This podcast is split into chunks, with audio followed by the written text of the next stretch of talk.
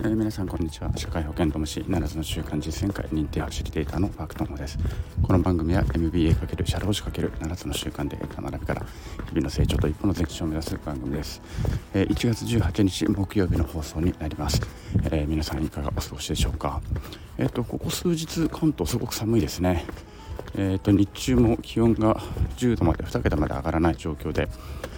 朝は少し顔が、ね、痛いぐらいの寒さであるんですけれども今日もこれはまあ当日の朝収録してますが寒いですね。ただなんか空気が澄んでるんでねあの冬らしいなんかとてもいい気分のいい寒さかな。あんまり嫌な寒さではないですね。天気もいいですからね。はい。あの住んでて冬らしくていいなというふうに思います。ただもう暦の上では春になるし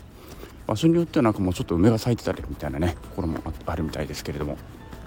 うちの近所はまだかな。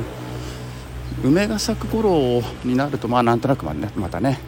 あの春が来たなっていう頃感じになってそれはそれでまた気分がいいですよね。うん。ただうちの近所はまだのようですがはいというわけでですね今日はそんなに喋ることがないんですね。今通勤しながら歩きながら駅まで歩きながら喋っていて何喋ろうかなっていうのをあまり考えずに、えー、録音スイッチを入れてしまったので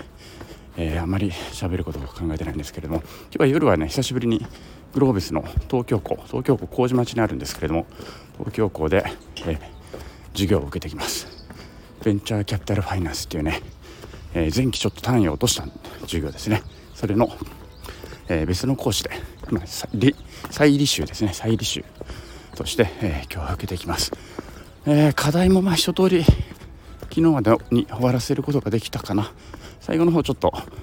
まだ詰めれてないところはありますけれどもまあとりあえずは今日は、まあ、事務所着いたらもう PDF にしちゃって提出しちゃおうかなっていう感じであります、